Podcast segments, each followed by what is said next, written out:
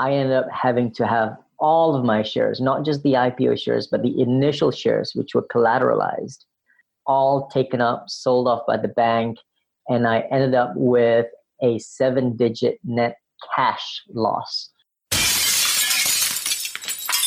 Hello, fellow risk takers, and welcome to my worst investment ever stories of loss to keep you winning. In our community, we know that to win in investing, you must take risk, but to win big, you've got to reduce it. My name is Andrew Stotz from A Stotz Investment Research, and I'm here with featured guests Azran Osman Rani. Azran, are you ready to rock? You bet. Let's do this. All right, let me tell the audience a little bit about you because it's pretty darn impressive. Azran is currently the founding CEO of Naluri, a digital health technology company that provides a cost effective and accessible digital health psychology service to help users adopt healthier lifestyle behavior changes. And my God, we all need that. He is active in the internet technology space as a co founder, investor, and advisor to iFlix, Money Match, Cognifix, and Yellow Porter. He was previously the CEO of iFlix in Malaysia and its group COO, a disruptive internet television video on demand service that was launched in Kuala Lumpur in May 2015 and now operates across over 30 markets across Asia, Middle East, and Africa with 700 employees in less than three years from launch. Previously, Azran pioneered the long haul, low cost airline model as the founding CEO of AirAsia X. He led the growth from startup to 1 billion in revenue, 2,500 employees, and a public listing in six years, breaking many low cost airline industry conventions and introducing innovations along the way. My God, that's pretty impressive. Azran, take a minute and fill in any further tidbits about your life. Well, that's sort of the nice marketing spin, but that journey was not without many, many mistakes and disasters and global financial crisis and losing all my hair in the process. So, a lot of color to that. Yes. And for those that are listening, you can't see the video, but we have the same hairstyle. All right. Well, now it's time to share your worst investment ever. And since no one goes into their worst investment thinking it will be, of course, we all think it's going to be a winner. It's time to tell us about the circumstances leading up to it and then tell us your story. Sure. Well, my worst financial investment ever, Andrew, was certainly my best learning and development experience. And that was none other than the capital that I invested to start AirAsia X. So when the shareholders who founded AirAsia X, they were the founders of the AirAsia Group, they wanted to create a new airline. Interestingly, because AirAsia themselves refused to do long haul flights, they did not believe in the viability of it. And so a separate company had to be set up. And because no one in the airline industry believed that it was possible, Tony Fernandes, the founder, had to find someone outside the industry who was gullible enough not to know that you cannot do this. Now, when Tony brought me in, he said, Look, I don't believe in stock options.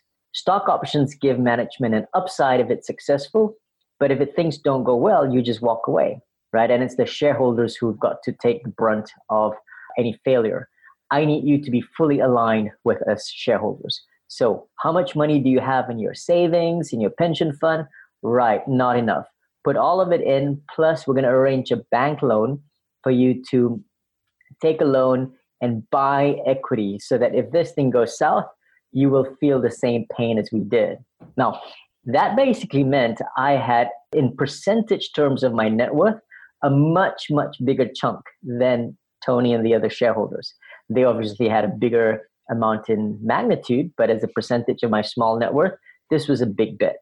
And certainly that I b- believe in that principle where if you're going to start a business, you have to have skin in the game because in that journey from that startup to an IPO six years later, there were many, many times where we were running on fumes, where it was on the brink of collapse, right? Because we got we had to go through the 2008, 2009 global financial crisis.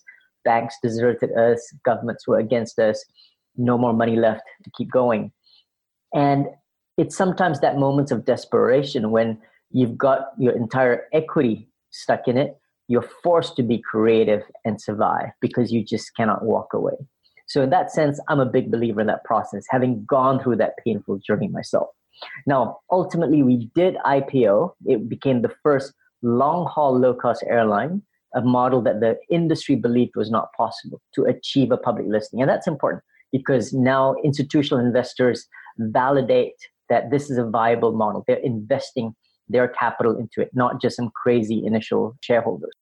And financially, at the point of IPO, for those of us who put in money at par value at the start, it was an over 6x return. So, in that sense, very, very happy, very exciting. Now, because you can get very carried away with an IPO process and you're the CEO, there was in an IPO in Malaysia, they give you pink forms, right? So, special allocation. And you want to show that you're deeply committed to this. And the investment bank somehow convinced me to double my stake using my first set of shares as collateral for another loan to buy an equal size chunk of shares at IPO, right? So the IPO value to again show investors look, I'm also coming in at the IPO entry price as every other investor, right? So you really believe in it. That meant now carrying a lot of debt, right? What we didn't count on was we had used the IPO proceeds effectively to bet the farm. We created an airline model that no one thought possible, but now we attracted new entrants. So there was Scoot from Singapore who joined the low-cost long-haul freight, Cebu Pacific from Philippines, Jetstar, and we learned from AirAsia that you've got to be double the size of your next largest competitor. So we bet the 300 million US dollars that were the IPO proceeds to double our fleet. And specifically in 2014, that was a 50% capacity increase over 2013. That's massive.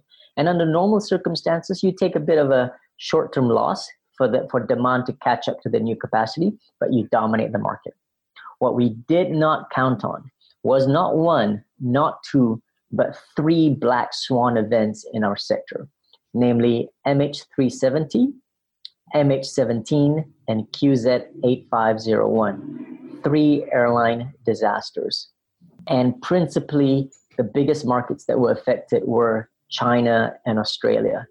And I had led pre IPO a strategy to consolidate our position where almost 70% of our business came from these two markets. And so we took a bloodbath as far as tourist arrivals crashing by over 20%, right? And at a time when capacity had gone up by 50%. So the share price kept going south and south and south. The bank who provided the loans for the shares started doing margin calls. And then as a CEO, you don't want to be seen to be selling your shares, right? And so you put in even more cash in from your savings to kind of protect your shareholding. In the end, though, I ended up having to have all of my shares, not just the IPO shares, but the initial shares, which were collateralized, all taken up, sold off by the bank. And I ended up with a seven digit net cash loss, not paper loss. The paper loss was multiple times of that, but a net cash loss from that process. And eventually having to part company with the board in that journey, right? So, very, very tough and painful financial ending a public sort of separation with the board, which was also equally challenging and a lot of pressure for the family.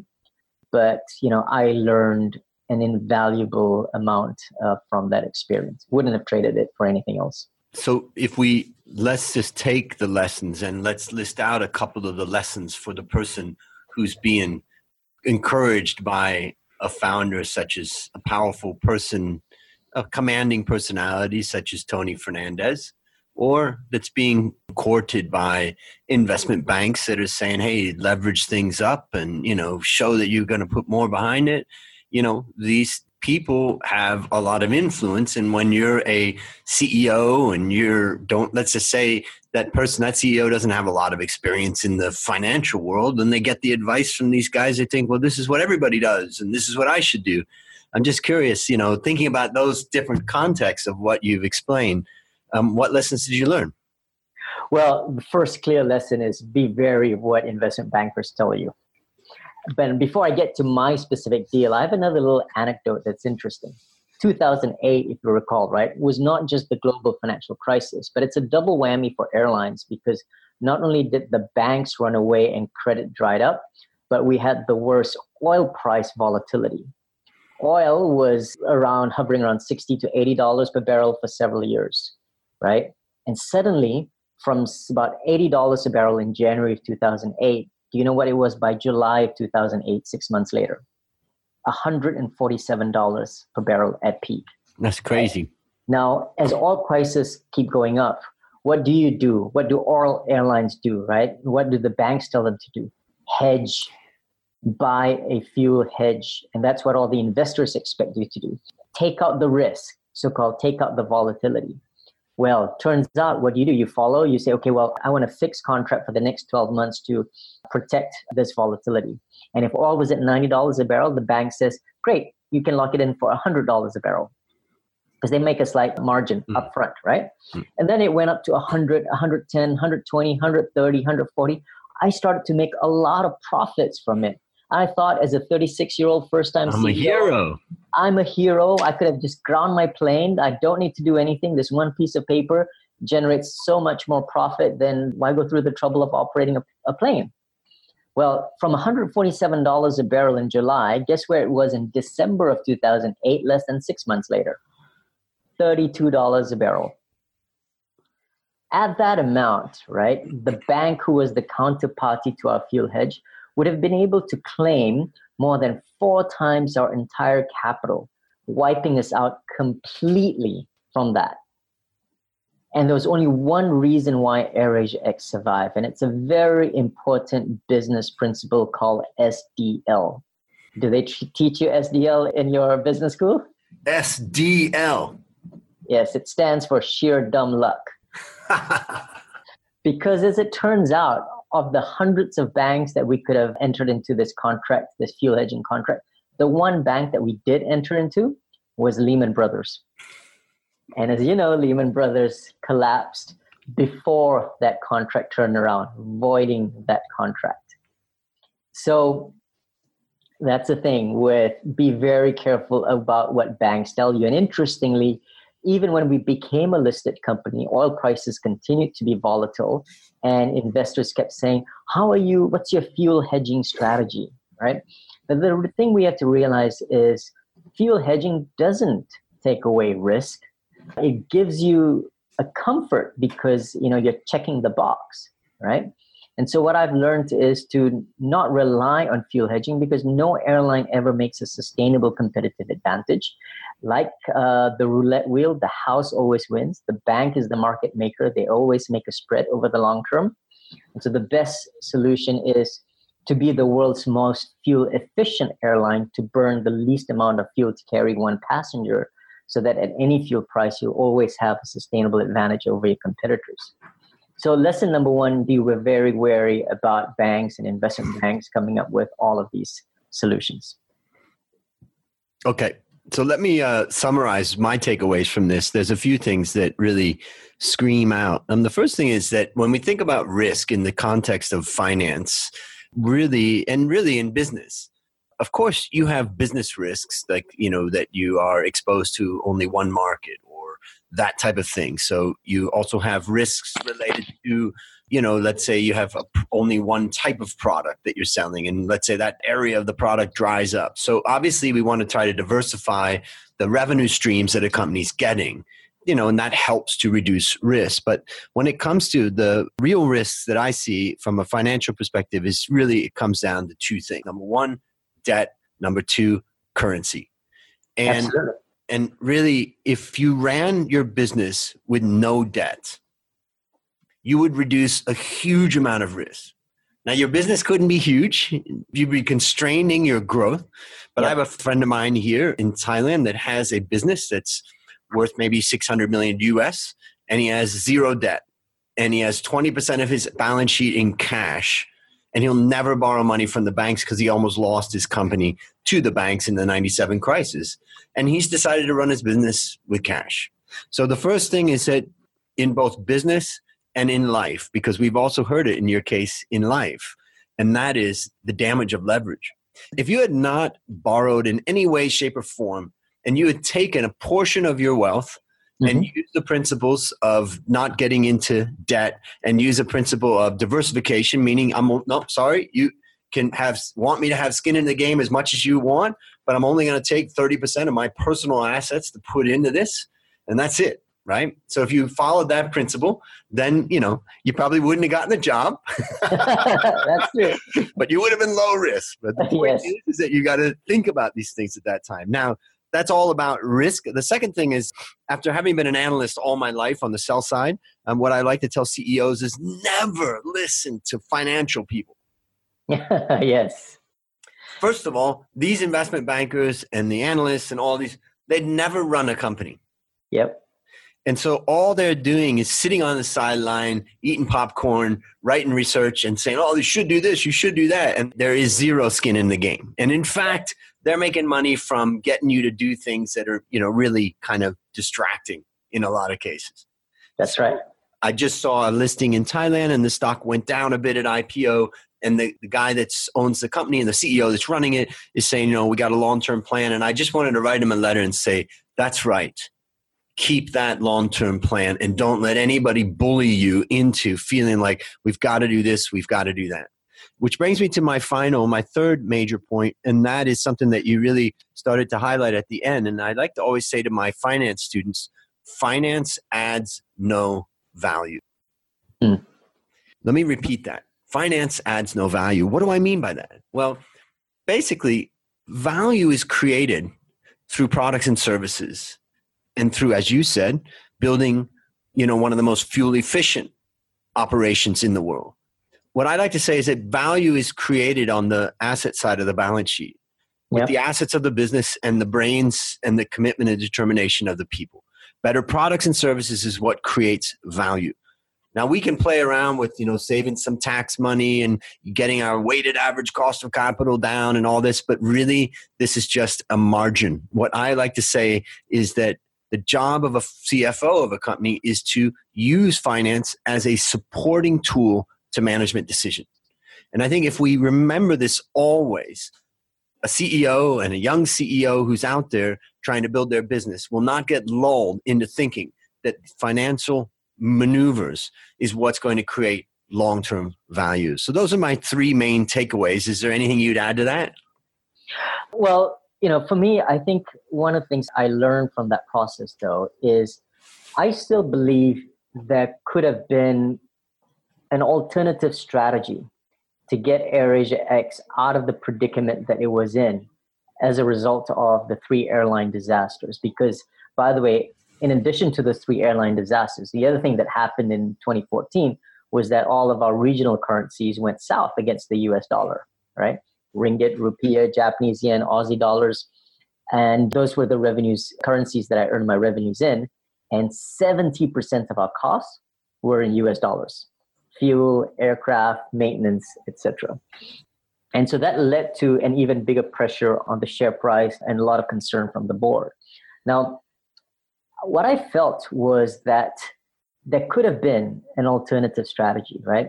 sometimes you got to take very big and bold decisions, which was in my case, I recommended to the board that we take as much as even 50% of our capacity that we had added in and take them out of our current core route network because when the capacity isn't there and the demand isn't, you have to dump your prices just to fill up your planes and you're flying at a loss for a lot of your flights. Instead, tactically deploy them to other markets in the form of short-term leases to other airlines who need tactical extra capacity, right? So European carriers want extra planes for summer charters to the Caribbean. North African airlines want extra planes for the Hajj and Umrah pilgrimage to Mecca. This would allow us to make, albeit a small positive margin from the planes. The planes would be utilized and the leasing terms would be in US dollars, right? Again, reducing that currency mismatch. But it also means operationally complexity because you cannot just give your planes away on a short term basis. You have to send your pilots, your flight attendants, and your engineers and technicians, which means they now have to live for, let's say, a year in all of these exotic places. Uh, so it's difficult, right? But it could, it could have been a solution. Now, one of my biggest failures was I failed to convince the board that that was a viable, radical strategy, right? Instead, they felt, no, let's still carry on the course. But sometimes I look back and I think there may have been a better way that we communicate these strategies. Or, for example, if you disagree on two fundamental paths, maybe there's one that says, okay, we can go with a path that, say, the board might want, but what are the signposts, right? That if, for example, things still don't get any better in three months' time, let's sort of change and move tack, right? Rather than making it an either or A or B strategy, which is where it, it led to a sort of tense confrontation at the board level direction, right? Okay. And I look back and I see, you know what, I think AirAsia X could have benefited from radical strategy, but my failure, I accept full responsibility for not communicating and, and winning over a board that became conservative. Because we did, you know, post IPO, you do experience new independent directors and audit committees and risk management committees and less of an appetite to do something radical and unproven. Right? Unlike the first six years pre-IPO, the directors were representatives of the shareholders. We were taking risks and doing things that no other airline was doing. Mm. What a lesson. Well, let's try to wrap this up by try to this will be a little bit of a difficult because there's a lot of different kind of decision points that you faced that mm-hmm. you've explained. But if you think about someone that's out there facing some of these similar decision points, what one action would you recommend our listeners take to avoid suffering the same fate? Well, ultimately, I guess it's easy for me in hindsight to say we shouldn't have taken big positions, the whole bet the farm moves, right? Betting the entire $300 million of IPO proceeds on, on planes, right? We should have kept a reserve buffer. We shouldn't have used it all on a 50% annual capacity increase, right? So these are all nice things to learn in hindsight. I think generally in whatever crisis situation, I think there are always a plan B or a plan C, right? We can't just say this is the only way things go, but almost look at it as a portfolio of different alternatives and say, what can we do to tactically shift?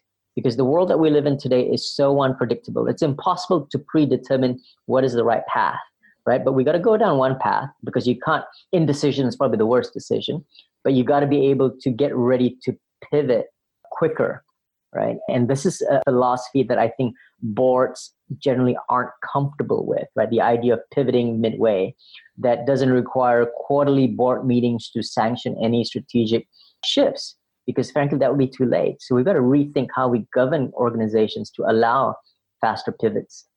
Mm.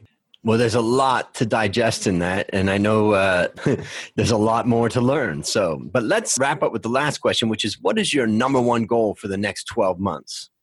Well, you know, for me, as with all of the ventures that, that I've built, right, it's how do we make real impact? And so I'm excited with Naluri and the big problem we're tackling, which is, you know, we're the most unhealthy nation in Asia, Malaysia, with 65% of adults are obese and have chronic disease. And so we're running a, a number of clinical trials to see how digital interventions can help lead to healthier outcomes. So I really want to be able to, you know, show that we can make a difference and therefore come up with a formula that allows us to scale to other markets. So that's my main and only focus for 2019. Beautiful, beautiful. And it's a great focus. I know simple things in my life like Fitbit and other things like that provide a lot of data and feedback and the capacity is just growing on, you know, what we can provide for care. Right. And I look after my 80 year old mother who lives with me, and I use, she wears a Fitbit too. And we do measurements, and I try to understand what's going on. And you can see that there's plenty of things that could be done remotely. So sure. I'm really excited, and I know that the uh, audience will be watching as you continue to progress. Well, I'm going to wrap it up at that point and say, listeners, there you have it. Another story of loss to keep you winning. To find more stories like this, previous episodes, and resources to help you reduce your risk, visit my worst investment ever. And as we wrap up, Azran, thank you again for coming on the show. I know it's painful talking about our losers, but our listeners are learning to win as a result. Do you have any parting words for the audience? No, I'm sure it's all about looking forward and not looking back. There's a lot of it's ahead of us. So, all Amen. the best to everyone. Amen. Well, that's a wrap on another great story to help us create, grow, and most importantly, protect our wealth. Fellow risk takers, I'll see you on the upside.